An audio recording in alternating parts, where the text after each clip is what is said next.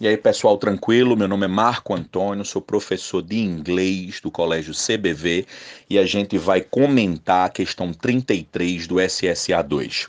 Uma questão de interpretação de texto, onde você encontra na resposta D né, a ideia central do texto. Né, o texto todo né, discorre em cima do assunto, né, por que, que as pessoas alugam carros no Japão.